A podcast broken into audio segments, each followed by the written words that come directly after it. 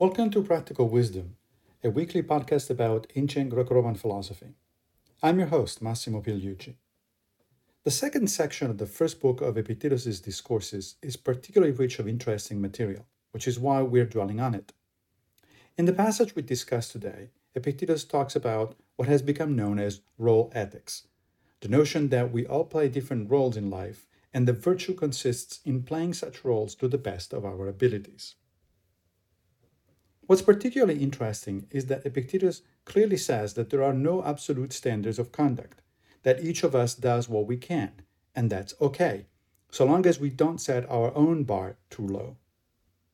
The specific example he's going to talk about is that of two slaves, both of whom are asked by their masters to hold a chamber pot while it's being used. Obviously, a demeaning task for any human being.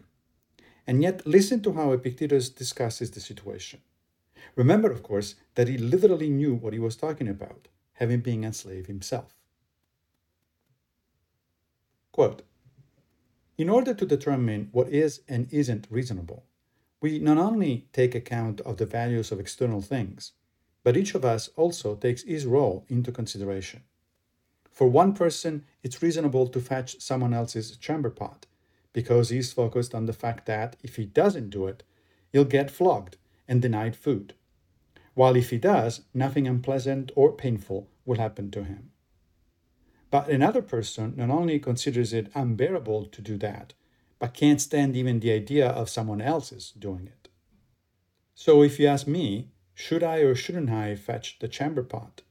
I'll reply that being fed is preferable to being denied food, and that being trashed is less preferable than not being trashed, and that therefore if these are the criteria by which you measure what's in your interest, you should go and fetch it. But that's not the kind of person I am. That's something for you, not to me, to take into account in your deliberations.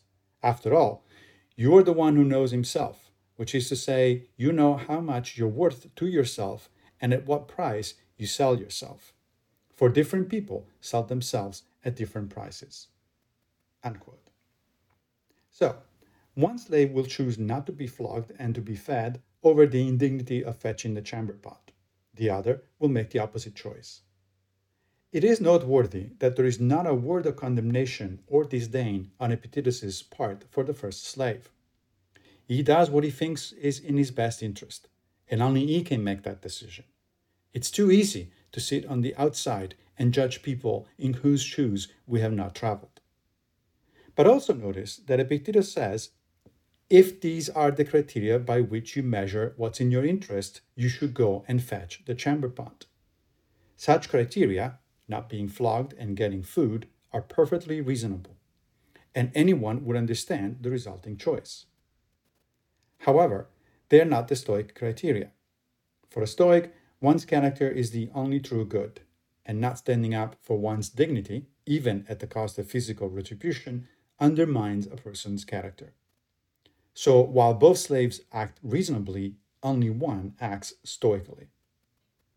Finally, Epictetus warns his interlocutor that the trick is not to act perfectly, for only a sage will do that, but rather to sell one's dignity at the highest price possible. In other words, it's okay if we're unable to stand up to the various masters of our fate, so long as we can honestly say that we tried our best. As a parting exercise, reflect for a few minutes and maybe even journal about which masters have you bowed to of late?